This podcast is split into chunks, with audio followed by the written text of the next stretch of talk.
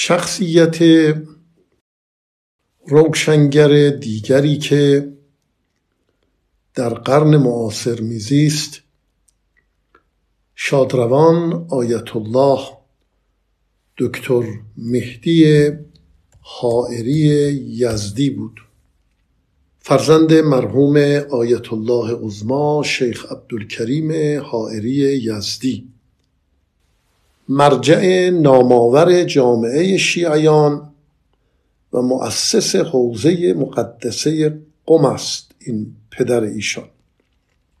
مرحوم دکتر مهدی حائری در سال 1302 شمسی در شهر قم متولد شدند و در تهران 1388 یعنی در 86 سالگی وفات کردند. ایشان در همان شهر قم و تحت نظارت پدر نخستین دوره تعلیمات سنتی را گذراندند. و پس از آن دروس رسمی خود را در همان حوزه آغاز کردند و در دو شاخه علوم نقلی و علوم عقلی صاحب مهارت و تخصص شدند و به مرتبه اجتهاد و استادی واصل گردیدند.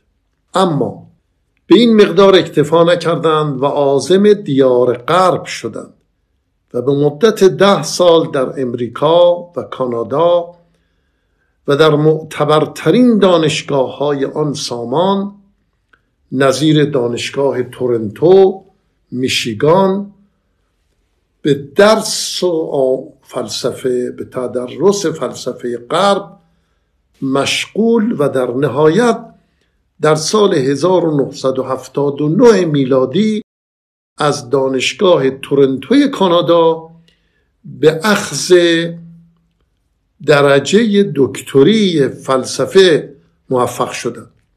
این سوابق رو من از این جهت نقل کردم که معلوم بشه مقام و پایه علمی و فلسفی حائری یزدی در هر دو شاخه فلسفه و نیز دانایی و شایستگی ایشان در ایجاد ارتباط و برقراری گفتگو میان نظام فلسفی اسلام و نظام فلسفی غرب مقام و پایه‌ای ویژه دارد. ایشان در سالهای اخیر حیاتشون کتابی تحت عنوان حکمت و حکومت تعلیف کردند که این کتاب حاوی بحثی مستوفا در فلسفه سیاست است. آنچه به این کتاب موقعیت ممتاز و ویژه می بخشد صرفا این نیست که مباحث مربوط به اندیشه سیاسی در مجموعه تفکرات امروز جامعه ایرانی جایگاهی خاص و توجه برانگیز دارد. خیر بلکه بیشتر اهمیت این کتاب آن است که نویسنده این کتاب علاوه بر آنکه فیلسوفی صاحب رأی و عمیقا آشنا به نظریات حکیمان مسلمان و فیلسوفان مغرب زمین است فقیهی مجتهد و دارای قدرت استنباط نیز می باشد فلواقع قرنها علم شریف فقه به همراه علم کلام متکفل و متولی اصلی بحث سیاست و حکومت بوده و اهل فقه اعم از فقیهان اهل سنت و فقیهان مذهب شیعه همگی احکام مربوط به حکومت و وظائف شهروندان در برابر دولت و متقابلا مسئولیت های دولت در برابر مردم و نیز مبانی مشروعیت اقتدار سیاسی را در ابواب و کتب فقهی مطرح می کردند و نظری به این فقهی به این موضوع داشتند.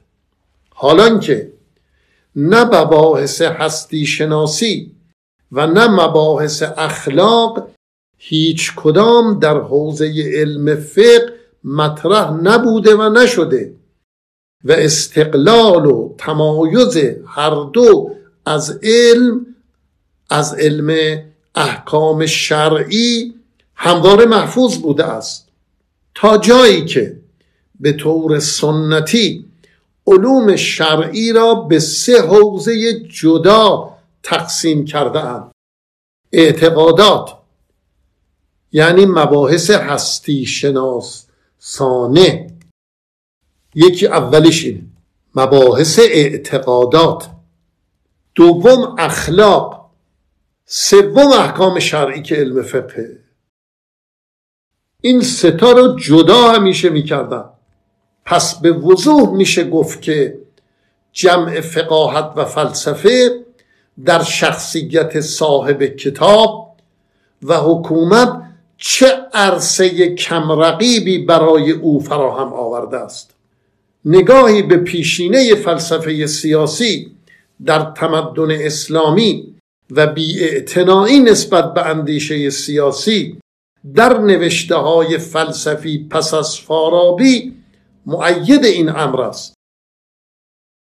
میشه گفت که پس از فارابی مباحث سیاسی و حکومتی عمدتا در کتب کلامی و فقهی آمده نه کتب فلسفی. در هر حال کتاب حکمت و حکومت رو می‌توان در حوزه فلسفه سیاسی و زبان فارسی که زبان دوم فرهنگ و اندیشه در میان مسلمین است جمهوری نو یا تالی مدینه فاضله فارابی ارزیابی کرد به نظر من. قلب تپنده این کتاب نظریه است که بر بنیان آن افراد جامعه نسبت به کشور مالکیت شخصی مشا دارند و بهره برداری از این مایملک رو وکالتا به شخص حاکم تفویض و احاله می کنند در فصل ساختار جامعه بر اساس مالکیت شخصی مشا نویسنده به آراء ژان ژاک روسو در کتاب قرارداد اجتماعی راجع به رابطه فرد و جامعه یا جزء و کل می‌پردازد و نگرش های متعارف نسبت به جامعه و شخصیت و هویت آن را به نقد می‌کشد. ایشان می‌گوید نقل. از آنچه تا کنون داستان سرایی شد کاملا آشکار گردید که فلسفه سیاسی در تحلیل شناخت رابطه شهروندان با دولت یا حکومت هنوز اندر خمه یک کوچه است.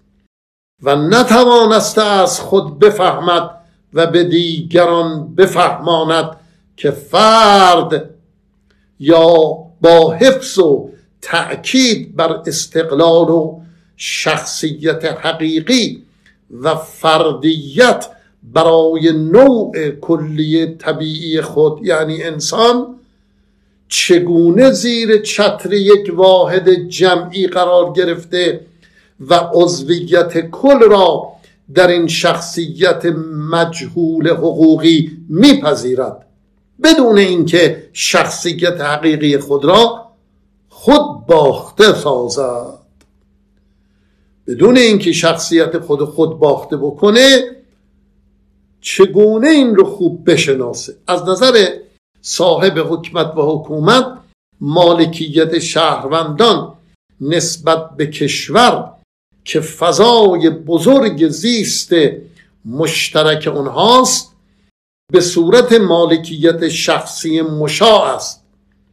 بی آنکه محتاج قرارداد همبستگی و معاونت باشد که ژان ژاک روسو می‌گوید.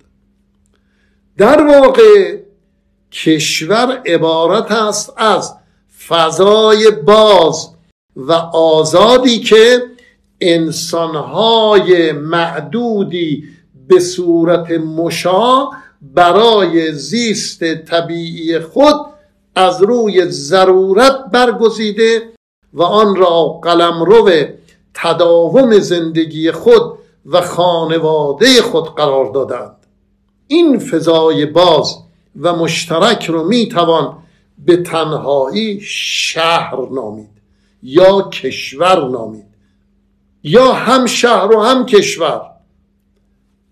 مالکیت فردی و شخصی مشا هم فردیت افراد شهروندان را تضمین می کند و هم از نظر اخلاقی و اجتماعی فردیت افراد را تضمین می کند هم آزادی و استقلال آنها را در چارچوب غیر قابل نفوذ خود نگهداری و نگهبانی می کند و پیوسته بدین وسیله حق طبیعی حاکمیت ملی را برای جوامع بشری در هر جا و هر شکلی که می باشند اعلام می دارد صفحه 121 از 113 قسمتی نقل کردم قسمتی از 121 نقل کردم. طرح مباحث کلامی در باب امامت و بررسی قاعده لطف و نیز طرح مسئله فلسفی کلامی علم اناعی خداوند به نظام احسن به کتاب حکمت و حکومت رنگ و بوی ویژه و زیبایی بخشیده است. این کتاب که آرا و نظریات بزرگترین نظریه پردازان مغرب زمین از افلاتون تا مارکس را در باب جامعه و سیاست طرح و نقد کرده چنون استادانه با آراء انتظاعی متکلمان و فلاسفه مسلمان پیوند یافته که بی هیچ تردیدی باید آن را از آثار ماندگار و کلاسیک فلسفه سیاسی اسلام به شمار آورد. یه فصلی داره تحت عنوان جامعه اسلامی و جوامع دموکراتیک. به نظر من یکی از بهترین فصلهای کتاب است که مباحثی نظیر انسان شناسی اسلام اصول جامعه شناسی اسلامی و پلورالیسم سیاسی در آن فصل بحث شده است.